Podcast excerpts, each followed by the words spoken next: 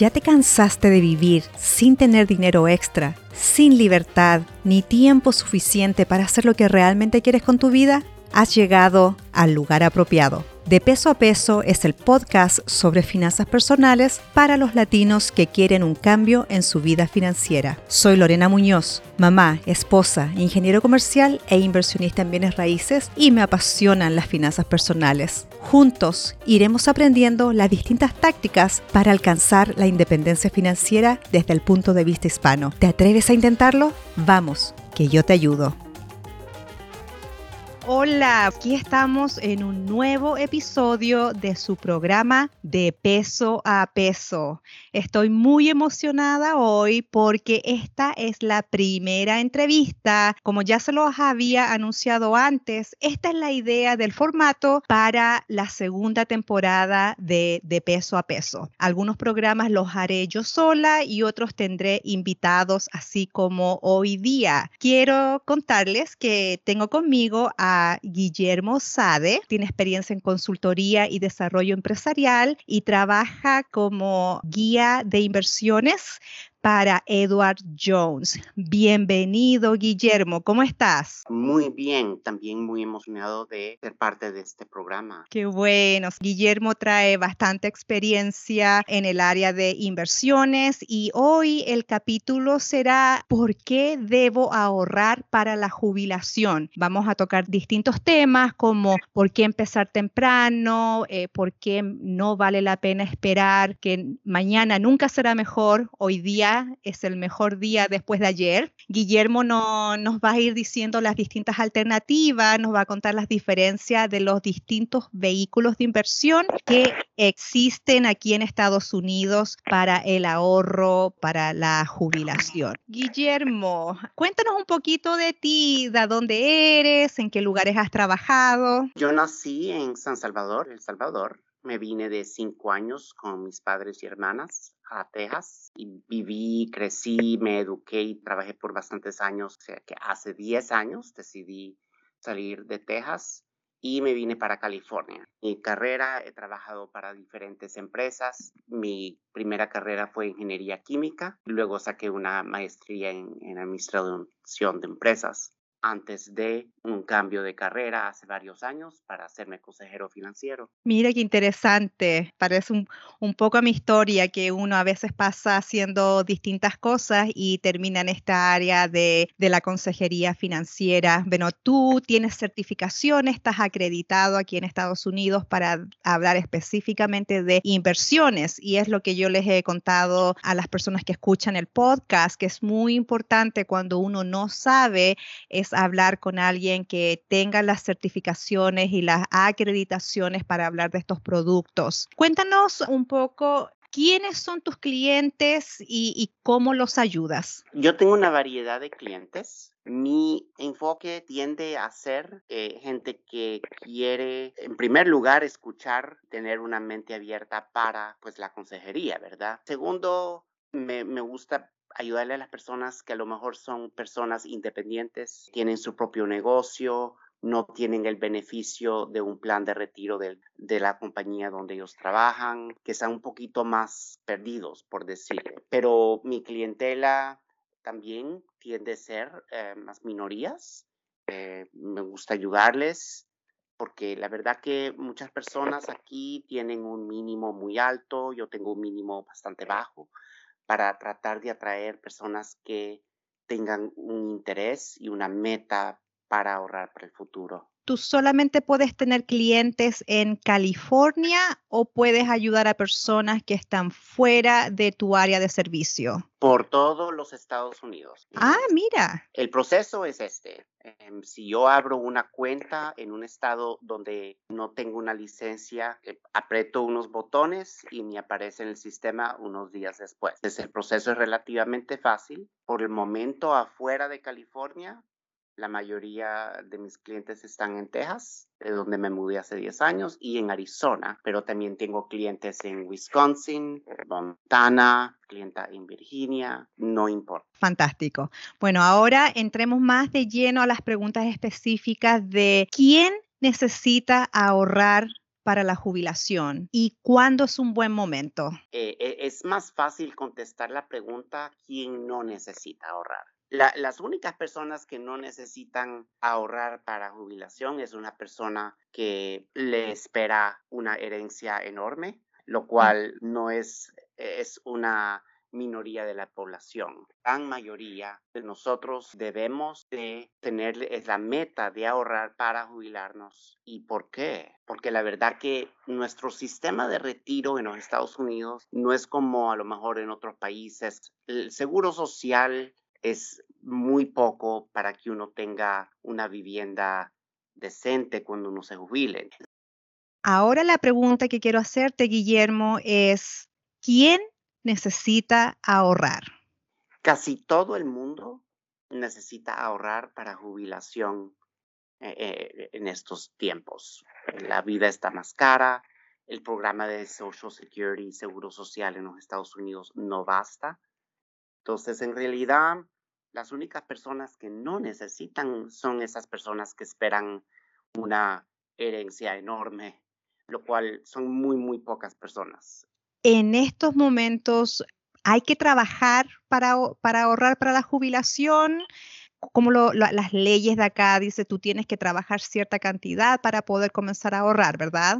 No necesariamente. Hay ciertas cuentas de retiro que sí dicen que para que usted aporte dinero para una cuenta de retiro que se llama IRA, IRA, usted necesita tener ingreso ganado. Entonces, hay ciertas leyes. Entonces, le voy a dar un ejemplo. Digamos que hay un muchacho de 20 años y sus padres quieren empezar a aportar dinero para su jubilo del muchacho. Muchacho no está trabajando, él está tomando cursos, está sacando su carrera en la universidad. Los padres pudieran aportar dinero para él en una cuenta corriente, pero no en una cuenta de retiro. ¿Por qué? porque el muchacho en sí no tiene ingreso. Entonces, generalmente las cuentas de ahorro para la jubilación están ligadas en su mayoría, no todas, a los ingresos percibidos por cada persona. Correcto, pero eso no quiere decir que alguien no puede estar aportando dinero en una cuenta corriente. No todo dinero ahorrado para, cuenta, para el retiro tiene que ser en una cuenta de retiro. Entonces uno puede ahorrar por su cuenta si, por ejemplo, se está tomando un año sabático. De todas maneras, el consejo es mientras haya dinero que uno no esté gastando, gastando hay que ahorrarlo. Además, yo soy creyente del concepto que uno nunca sabe cuándo vienen las vacas flacas y es bueno tener, una, tener dinero ahorrado porque las eventualidades, los accidentes, las enfermedades, uno no las puede prever. No, absolutamente. Vamos con la siguiente pregunta. ¿Qué diferencia hay en términos exactos si una persona dice, ay, hoy día solamente estoy ganando 100 a la semana, no me alcanza, apenas me alcanza y mejor me voy a esperar cuando tenga 30 porque ya ahí ya voy a estar ganando mucho más, ahí ya voy a estar ganando 1000 a la semana, ahí voy a empezar a ahorrar. ¿Qué le diría usted a una persona con esa mentalidad que dice, no, hoy día no me alcanza, en un tiempo más adelante, ahí voy a empezar a, eh, a pensar para el ahorro, para la jubilación? Todo comienza con el presupuesto de uno. Uno debe de hacer un presupuesto independientemente de que si uno se siente que está ganando muy poco o, o más. Si uno hace un presupuesto, pone en una columna las entradas y luego en otra los gastos. Ese ejercicio es tan importante para todos. Si uno no sabe cuánto dinero puede ahorrar por mes, no, no tiene usted una idea de cuánto puede apartar para tiro. Si usted puede poner 25 dólares por semana ahora, está un poco más adelantado o adelantada que digamos en cinco años y no haya puesto nada. ¿Nos puede explicar el concepto de interés compuesto, que al final es lo que le ayuda a las personas cuando son jóvenes, aunque ahorren poco, es mejor empezar antes que empezar después. Correcto, todas estas inversiones, muchas pagan intereses, otras pagan otra cosa que se llama dividendos y ganancias capitales. En casi todas nuestras cuentas para los clientes ponemos una cosa que se reinvertir el dinero. Es el interés sobre interés, dividendos sobre dividendos, etcétera. Entonces, por eso es más importante em, empezar, porque también una persona empezando a los 25 años para ahorrar, independientemente de la cantidad, por lo menos tiene ese beneficio del tiempo.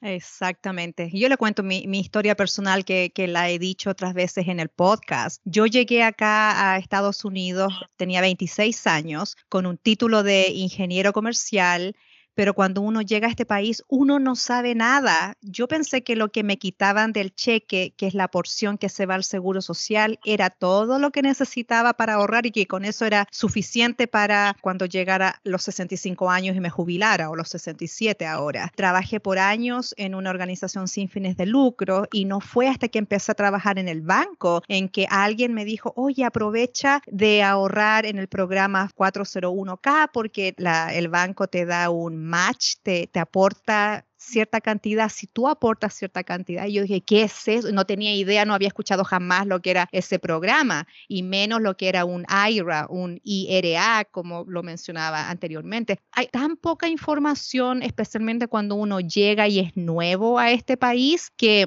mi objetivo con, este, con el podcast es darle a conocer a la gente que existen esas, esas oportunidades y no cometan mi error. Yo, no yo llegué a los 26 y creo que mi primer centavo que ahorré en el programa de jubilación del banco, yo creo que tenía 32 años. Entonces tengo una laguna o un 8 años que lo único que hay es lo poquito que ganaba para el seguro social y cero de mi ahorro. Y no me hubiese costado nada haber ahorrado 10 o 15%. Porque como usted dice, si uno parte con el presupuesto, yo gano 100 y gasto 80, hay 20 que si sé que ahorrar para la jubilación es importante, no me lo voy a ir a gastar en, ir de fiesta, a lo mejor me gasto 10 para ir de fiesta y los otros 10 los ahorro para la jubilación. Lo importante es acá es saber lo que uno recibe, las entradas de la, de la casa y en lo que uno gasta y siempre vivir por debajo de lo que uno uno gana. Ese es yo creo que el principio más importante,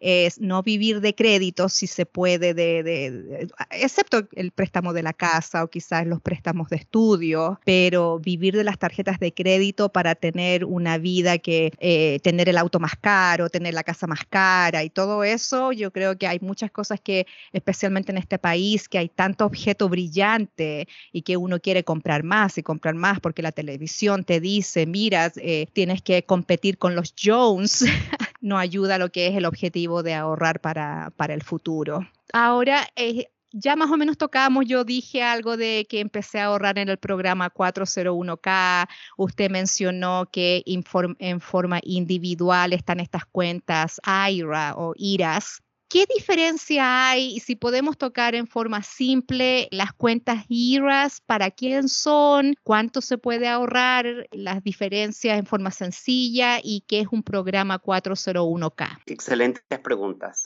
Cuando usted trabaja para una empresa, aunque sea empresa pequeña, muchas veces le van a dar la oportunidad de aportar un poco de dinero en un 401k. En el caso de organizaciones no lucrativas o escuelas, a veces se llama 403b. Estos programas o las cuentas están ligadas a el empleo. Si usted deja el empleo, usted ya no puede aportar dinero a esa cuenta y lo puede transferir a otro 401k si se va a otra compañía o lo transfiere a una cuenta que se llama IRA tradicional. ¿Qué es eso? Es una cuenta de retiro no ligada a una empresa, solamente suya, no la puede dársela a otra persona, a menos que sea una herencia, no la puede transferir a otra persona.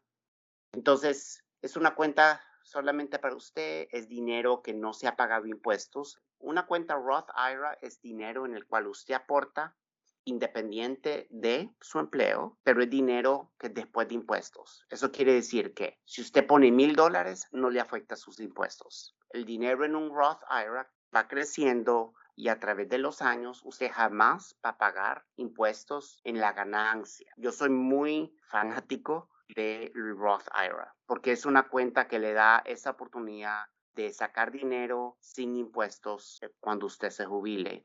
Y también tiene más flexibilidad de sacar dinero sin penalidad y sin impuestos que el traditional IRA. El traditional IRA es dinero pre-tax. Usted puede agregarle dinero y ese dinero, digamos, usted le pone mil dólares. Eso significa que sus, su ingreso taxable baja eh, mil dólares. Entonces es reducible, es un, una reducción de, no de impuestos, pero de ingreso taxable. Muy importante esa diferencia para la gente que nos escucha. Obviamente lo que estamos hablando hoy día se basa en lo que tenemos acá en Estados Unidos. Este programa es escuchado en varios países, así es que probablemente no todos los lugares tienen sistemas iguales. Lo importante es que si usted, independiente de donde viva, consulte con su asesor financiero cómo me puedo preparar mejor para tener más dinero cuando me jubile, porque como, como tú decías, Guillermo, uno no sabe cuál va a ser el costo de vida en nuestros años de vejez. Al comenzar a ahorrar, ojalá apenas uno salga de la universidad o apenas uno comience la vida de, trabajo, eh, ya sea que seas electricista o ya sea que lo secretaria o ingeniero, el momento que comienzas a trabajar, comienzas a ahorrar. Yo le digo a las personas, si me dicen honestamente, ¿cuánto debiera ahorrar? Una vez a mí me aconsejaron, tu empresa te hace el match o te ayuda a ahorrar el 6%, por lo menos ahorra el 6%. Y sabes qué, yo por año solo ahorré el 6%, no sé por qué tenía la impresión que podía ahorrar solamente hasta lo que ellos me hacían el match, si no fue un par de años más tarde que alguien hablando me dijo, no, no, no, no es que tengas que ahorrar el 6%, o sea, si si tu presupuesto te, permite ahorrar el 10 o el 15, hazlo. Y fue ahí que yo subí al 10. Y después tampoco sabía que, por ejemplo, creo que en este año 2021 se puede ahorrar como 19.600 dólares en un programa 401k. Recuerden, todo esto es por año y todos los años cambia. Yo hubiese podido ahorrar, no sé, hasta como el 20-25% de mi salario, si mi presupuesto me lo permite, obviamente. Y uno a veces lo hace por miedo. No, no quiero ahorrar tanto, pero si hubiese empezado eso a los 30, yo creo que ahora ya estaría mucho más cerca de lo que necesito para el retiro, de lo que estoy ahora estoy haciendo. En inglés le dicen el catch up. Estoy tratando de ahorrar cada peso que puedo, cada dólar y lo pongo a la, a la cuenta porque la jubilación va a llegar antes de lo que uno piensa. Y ese yo creo que el error mucha gente tiene, no sé si tú opinas lo mismo, que uno cuando tiene 20 años cree que la jubilación está pero demasiado lejos y eso, eso es de viejos, pero no es así, ¿verdad? No, no, es que muchas personas hoy en día, correcto, el, el tiempo pasa. Una cosa muy importante en pensar que la vida es más cara, los gastos de vida son más caros, mi gasto de vida, mi costo de vida es mucho más caro ahora que lo cual era en mis 20. A pesar de que yo ganaba menos en mis 20, yo tenía más dinero disponible porque mi costo de vida era más bajo. Por eso yo siempre le digo a las personas jóvenes, empiecen cuando puedan porque su costo de vida en general, no, no siempre, ¿verdad? Pero en general, nuestro costo de vida va a seguir subiendo, ¿verdad? Yo empecé mi carrera en Texas, el costo de vida fue barato, yo tuve la, la flexibilidad de tener un costo de vida más barato, entonces pude aportar más dinero para mi retiro relativo a mi salario de lo que puedo ahora, porque ahora vivo en Los Ángeles. Tomen en cuenta su presupuesto, no se dejen pensar de que la jubilación falta mucho, tomen en cuenta su deuda, todo es un rompecabezas, pero la pieza de jubilación es una pieza muy, muy grande, pero también ahí está la deuda de colegiatura que la quiere dar, a lo mejor hay, deudas de tarjetas de crédito. Yo a veces le consejo a ciertos clientes que saquen dinero de sus inversiones y les digo, pague su cuenta de tarjeta de crédito. Eso es más importante para mí. Sabes, yo había, Sí, yo había escuchado una idea así, sí, siempre y cuando el interés de la cuenta de crédito sea por sobre el 15, 20%, que no muchas inversiones están dando esa rentabilidad. Si lo que estás pagando es exorbitante, ganas más al pagar esa deuda lo más rápido posible y parar de invertir un rato hasta que tengas pagada esas deudas y después comenzar a invertir. Pero también he escuchado, pero si tu empleador te está haciendo un match, te está regalando dinero, al menos lo mínimo que debes aportar es hasta, obtener ese, ese regalo porque es dinero gratis.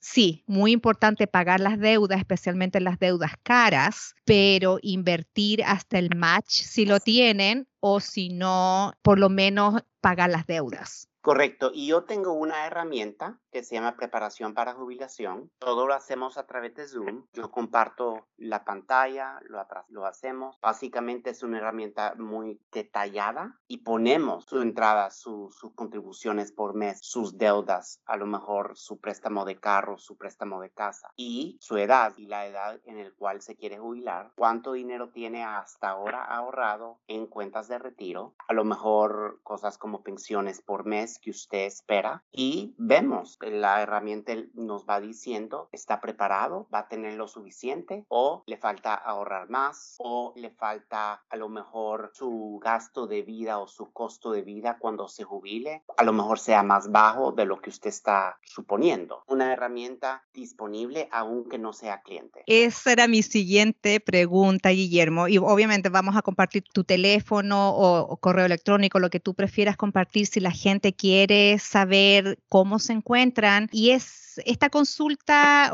original es gratuita o tiene un costo? Excelente pregunta. A mí nadie, a mí una persona no me paga ni un centavo a menos que A, abran una cuenta y B, inviertan dinero. Entonces, toda conversación preliminar, consultativa, no les cuesta nada. Ah, fantástico. Eso es muy buena información para las personas que nos escuchan. Y eso sí, eh, lamentablemente es para la gente dentro de esta, o sea, no lamentablemente, es fantástico que puedes ayudar a toda la gente de Estados Unidos, pero si nos están escuchando de algún otro país, el consejo es que, es que busquen a su Guillermo en su lugar, en la ciudad en donde están. Guillermo, ya vamos terminando este episodio que me ha parecido muy interesante. Y antes de compartir la información de contacto de Guillermo, quiero pedirles disculpas porque por un error técnico me faltaron los últimos tres minutos de la entrevista, pero lo que recuerdo de los consejos de Guillermo fueron principalmente empiecen temprano a ahorrar. Lo más jóvenes que partan, mejor. Y segundo, si no tienen el conocimiento, no duden en contactar a Guillermo,